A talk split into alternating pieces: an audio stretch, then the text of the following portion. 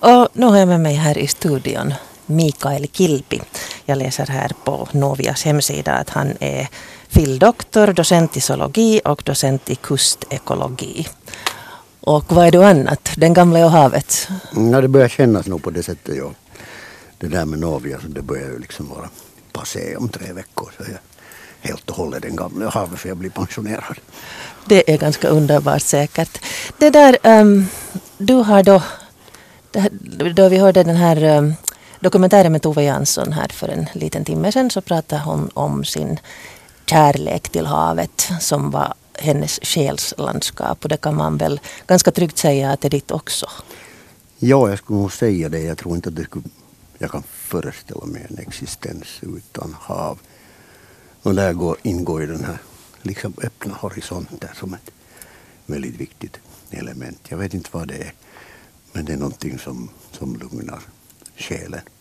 Samtidigt som det liksom symboliserar en väg ut, om man vill. En väg bort. Mm. Du har då börjat med det här som, alltså är du uppvuxen vid havet? När, hur har havet kommit in i ditt liv? No, jag är inte egentligen uppvuxen vid havet men det var, det var ju så lyckligt att mina föräldrar då hade, när jag föddes så hade de just byggt en sommarstuga på stranden i Hangö. Och min mamma var det där barnträdgårdslärarinna på den tiden så hade man ju ledigt tre månader i året på sommaren.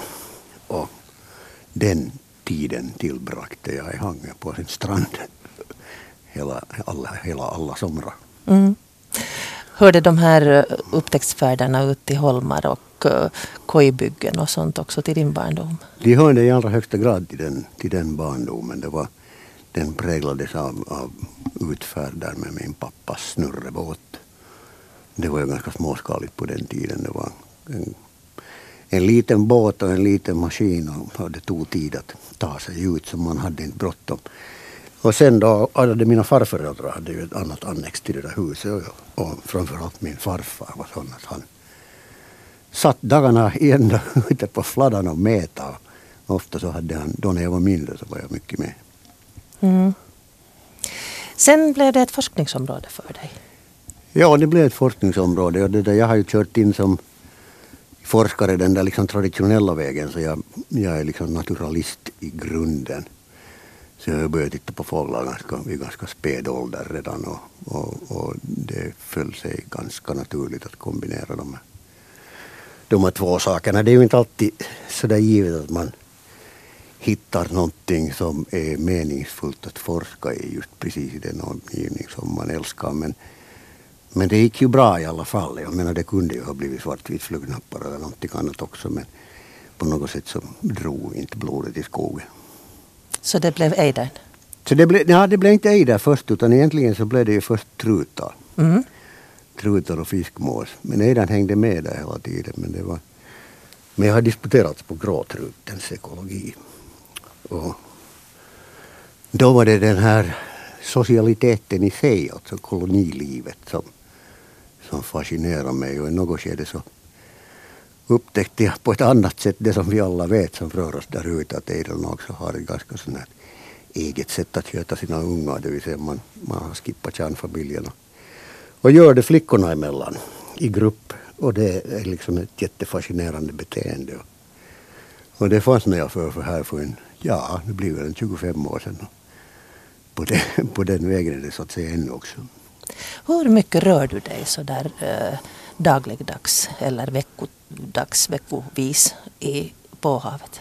No, nu är jag faktiskt, nu har jag varit de här sista åren, så jag har liksom ett litet sånt här, jag tar hand om sådana här efemära saker i, i, i ejderforskningen som inte de här mina kollegor, vördade kollegor som, som driver den här forskningen nu för tiden kanske alltid har tid att göra för det, det är akademiskt inte så hemskt mm, produktivt kan man säga. Så jag har liksom ansett att jag har den här tiden att syssla med de här sakerna där på kanten om. Och det är jag jättetacksam över för att jag har nu också, eller nu har jag ju alltid vetat att, att för att man ska komma någon vart så tar det tid. Och, och, nu får det ta den tiden som det just tar. Så att jag är ganska mycket ute faktiskt. Och jag börjar då när, jag börjar nog innan ejdrarna kommer. För i Hangö så har, vi, har man ju den möjligheten att i synnerhet i en sån här värld som är lite upp och ner vad det gäller klimat och, och vintrar så kan jag ju nästan vara på sjön året runt. Och det försöker jag faktiskt göra också. Mm. Hurdan båt har du? Ah, det är en sån där plåtbalja som är, som är säker i sjön och trevlig att köra med. Som absolut är kall. Mm. Men jag tänkte just på det här med att, att året runt så det innebär ju många av oss som älskar havet har ju närmast ett sommarhav som upplevelse. Vi, vi är på stugan eller vi seglar eller vi åker motorbåt från hamn till hamn och vi upplever den här, de här vackra glittrande julidagarna och vi upplever kanske om vi är riktigt entusiastiska så upplever vi eh, den tidiga våren och den sena hösten. Men det är ändå ganska begränsat vad man ser av det här riktiga havet om man inte bor eller jobbar på det. Ja, det är nog helt sant. Och, och, och, då har man ju liksom den fördelen också att jag, eftersom jag är Hangebo så har jag det där havet. Så i princip så kan jag ju vara på sjön även fast jag inte är på sjön, fast jag är på torra land. Ibland med bara stövlar på fötterna, men ändå så kan jag vara vid havet. Men det är helt sant och jag, jag upplever själv som så att, att eh, den där tiden när havet glittrar och det är varmt och vackert så då är det väl då när folk är ute. Så då tenderar jag att inte vara ute. Så jag är nog mera på den här på den här upplevelsen som kommer ytterom, ytterom säsongen om vi tar det så där ur gemene båtmans perspektiv. Är det så att människor stör? Nej, inte det så att människor stör men att det för, och i synnerhet nu när man, när man nu liksom jobbar med fåglar så då jobbar man ju då när som fåglarna säger att man ska jobba. Det är nog ytteromsäsongen det för oss. Gudsepris egentligen för fåglarnas del att det är så att man vinner liksom undan innan den stora turistströmmen kommer på allvar. Men du sa att du nu forskar sån här lång, långtidsforskning beträffande ejdrar. Vad är det du gör? No, nu just håller jag på att titta på ett sånt här fenomen som vi upptäckte här nu. Det blir nog nästan en dussin år sedan. Att, att könskvoten hos ejdrarna är jättesned. Så det, det, vet ju alla. Det finns ju tusans mycket guddingar och väldigt få ådor.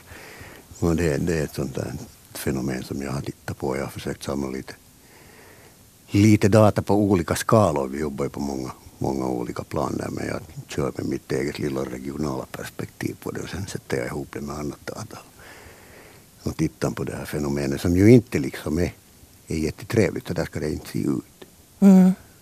Jag tänkte just fråga att, att du har så pass långt perspektiv ändå eh, på att se havet och, och se, se fågellivet där. Hur, hur mår vårt hav och våra fåglar?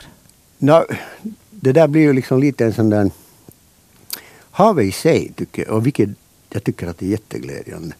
Om du är på sjön nu i Hangö så, så märker du det att, att vattnet är väldigt klart. Det har inte varit så här klart sedan jag var liten gosse, så att säga.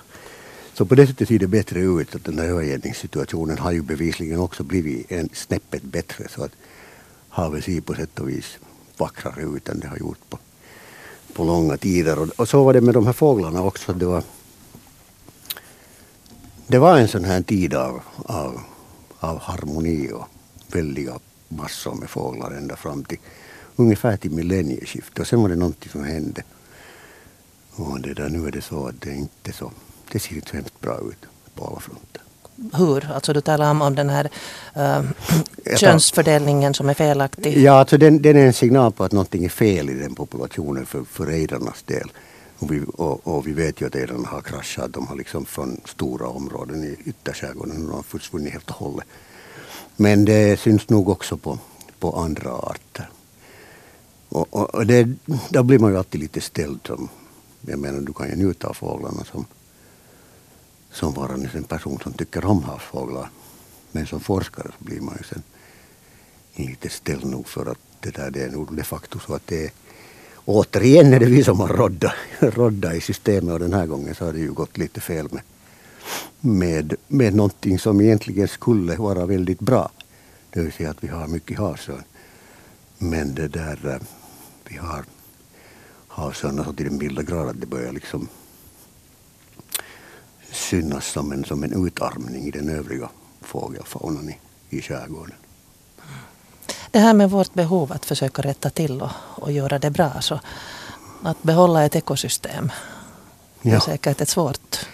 Jag kommer ihåg att ett av de första fina orden jag lärde mig någon gång i skolan var akvatilt ekosystem. Jag tyckte det lät så väldigt vackert. Aj, det fint. Ja, ja. Nej, nu är det ju så att det där, på, på lång sikt så har vi ju nog för länge sedan identifierat vad som i grunden är fel och det är övergödningen. Och den har vi genom bättre lagstiftning och, och bättre teknik och så liksom lite kommit till, till skott med. Så att på lång sikt så blir det säkert bättre. Men det där alla andra sådana, sådana försök så har nog farit rent på svenska att fanders för det mesta. Så fort vi börjar rodda i systemet så går det inte bra. Mm. Så det, här, det, det, är helt enkelt så då att havsörnarna äter upp Havsörnarna äter upp, de äter, de äter upp ådorna. Varför därför, det? Därför att ådorna är lätta att plocka, det är som att plocka blåbär.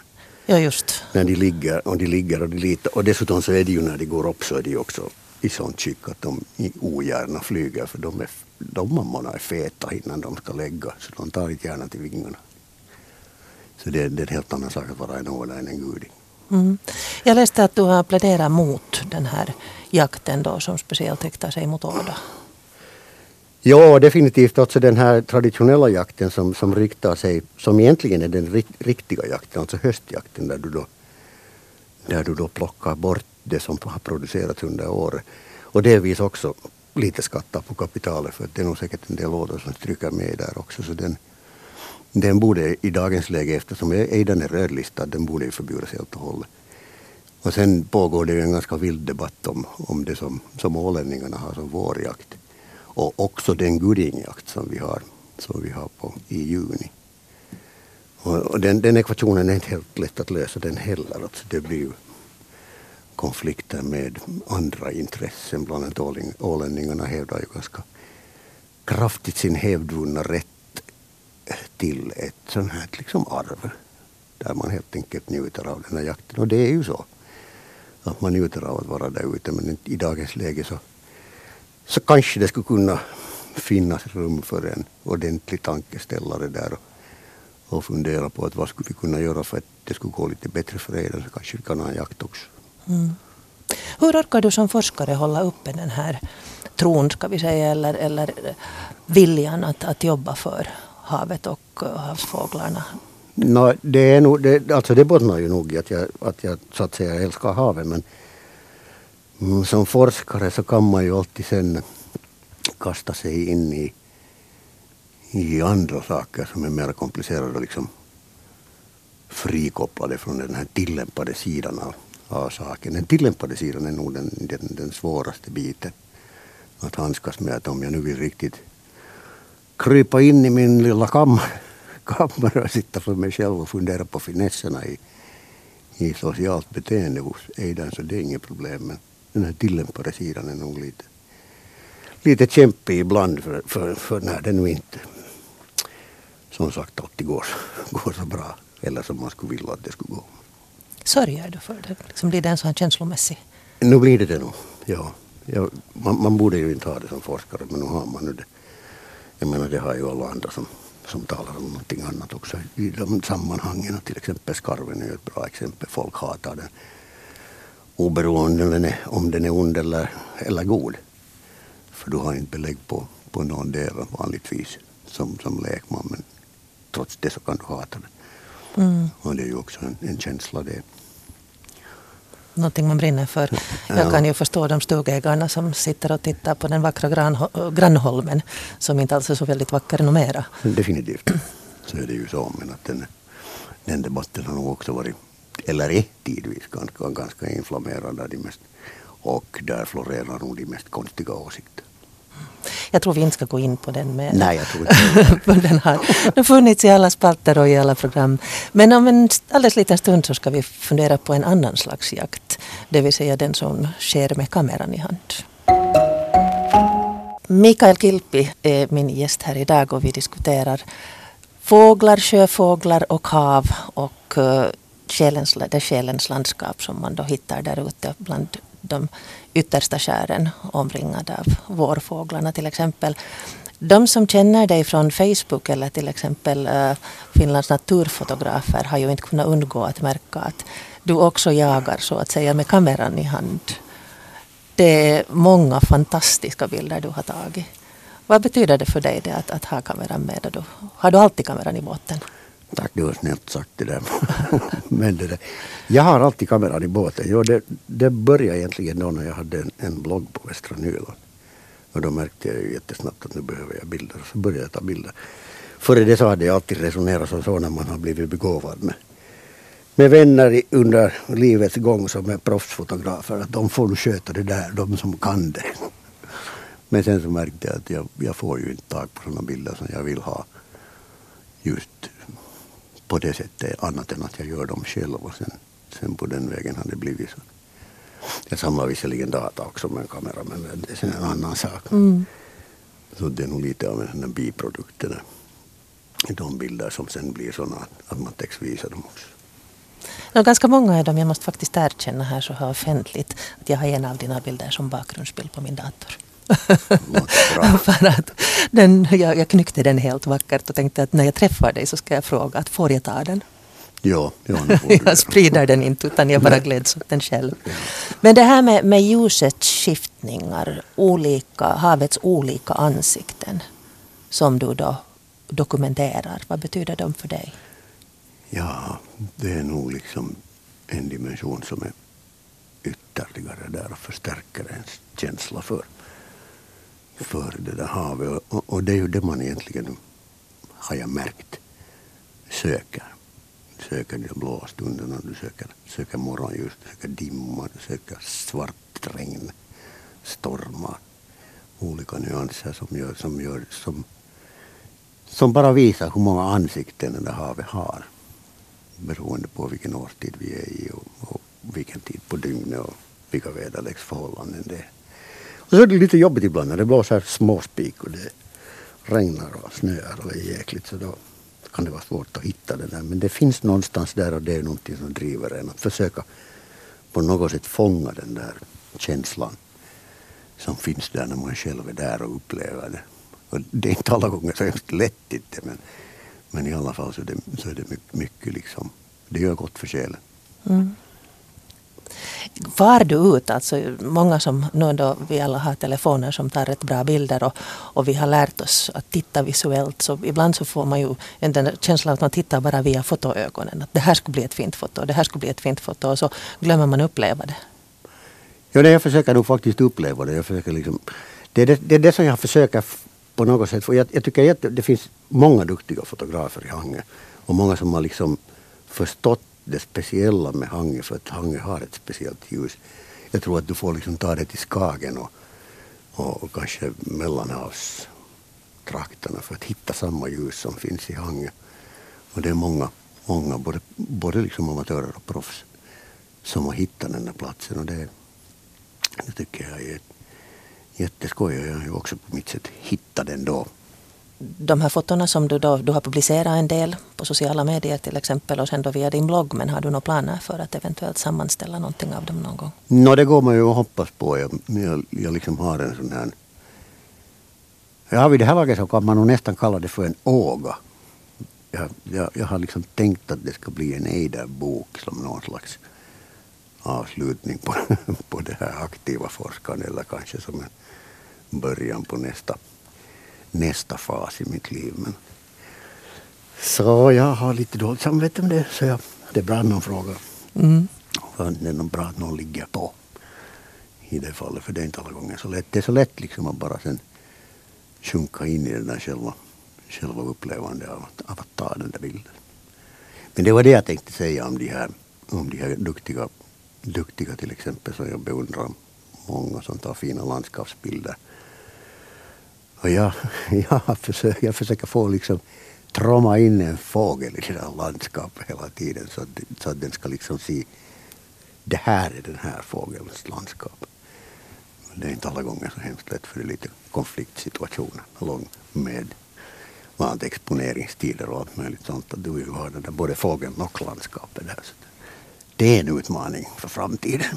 Fåglarna sitter inte alltid så väldigt stilla. Nej, det ska gudarna veta att de inte gör. Så att det, oftast är de inte ens hemskt nära. Eller samarbetsvilliga.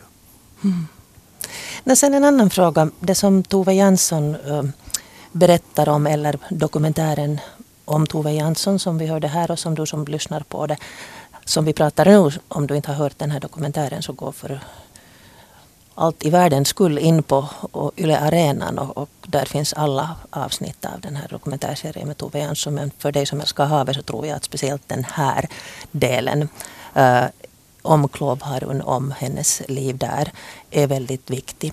Det som äh, kom fram är det att då hon blev äldre så det som avslutade hennes tid på Klåvharun var att hon plötsligt, det skedde det som inte fick ske, det vill säga hon blev rädd. Att stormarna som tidigare hade varit äventyret, de stora vågorna, det fantastiska, hemska, underbara, fascinerande, plötsligt blev för svårt. Hon blev rädd. Och jag funderar på att eh, våra förfäder som då har bott vid havet, så för dem har ju havet varit en slags fiende. En, en, en potentiell fiende, åtminstone om vi säger så. Om du då färdas omkring en plåtburk där året runt, har du varit rädd? Ja, men inte på länge. Jag hade, en, jag hade faktiskt en period där jag var ganska sådär skeptisk till att överhuvudtaget vara på havet. Det hade mer att göra med det att, att jag kanske inte alltid litade på den där tekniken som fanns runt omkring mig i båten. Det, det, fanns, det, det fanns ingen rationell orsak till det för att den där tekniken alltid spelar. Men, men jag hade så, men det, det, det, den fasen har nog gått över. Så för tillfället så, så har jag inga, inga som helst liksom nojor åt det hållet överhuvudtaget. Så, och jag vet vad jag har. Liksom. Jag, jag, kan gå ut när som helst, det är inte alls fråga för det. Men, men man behöver ju inte göra det då när det inte är ens lite roligt. Mm. Och det kommer ju sådana situationer. Men det är ju bra att veta att man slipper bort det från dem. Men du har varit i oväder och stormar och jo, jo. i alla slags väder och alla tider av dygnet? Månne inte vi alla har varit. Jag det där, äh, tänker på mina mina vänner i Hangöuds segelsällskap som vi har ju en, vi har en uthamn hamn på andra sidan Hangö västra. Och de intygar alla att den, den plats på den här klotet som de har tagit mest stryk på är Hangö västra. Och det har säkert att göra med det att, att de töjer på det där hemkommande så mycket ibland att man blir sen tagen på sängen där mitt på västran. Och, och västran kan vara ganska bister ibland. Mm. Du talade här tidigare om havets många ansikten och många ljus, många liksom, skepnader. Har du någon favorit? När är havet som finast? När vill du helst vara ute? Helst är jag ute tidigt på våren. Faktiskt. Det kan finnas väldigt fina tider sent på hösten men det tidigt på våren, det är nog min tid. Och då menar jag ungefär från februari till...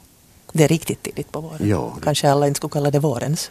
Nej, men det är ju för att liksom dagen blir ju längre, mm. längre då. Så det, blir så. Det, är, det är nog våren, alltså fram ungefär till, till det där början av juni. Vad är det som är fint? Det, det, det, det, det är då som livet är där. Dels är det först de övervintrande fåglar. Sjöfåglarna har ju ändrat vanor så det finns så hiskeliga mängder av dem hela tiden. Så det är roligt att se på. Sen kommer den här intensiva häckningssäsongen. Så, som ju är så där professionellt också. Liksom lite intressant. Men, men det är då som livet är där och det, det liksom myllrar av liv. Och det är, då, det är då man ska vara där. Och sen, sen då när det stormar. Och då ska man ha liksom respekt för elementen. Men man ska ändå vara där? Visst ska man vara där. Mm. Vad är det där som är fint? Det är bara det att det är liksom, den bryr sig ju inte om oss. det, det, det, det, är nog bara helt, det, det, det är bara så fint när man ser hur hur mycket styrka det finns i naturen. Och har man den respekten så är det, så är det helt okej. Men den borde vi ju alltid ha, alla, mm. inför det här elementet som kallas hav. No, nu ska du då bli pensionär. Uh, och så som jag har förstått det så har havet också tillhört din fritid ganska mycket. Så tror du att det kommer att bli ännu mera? Ja, det får man säga. Jag har faktiskt inte alls funderat på det. Jag tror inte att jag kommer att lägga om min livsstil så hemskt mycket.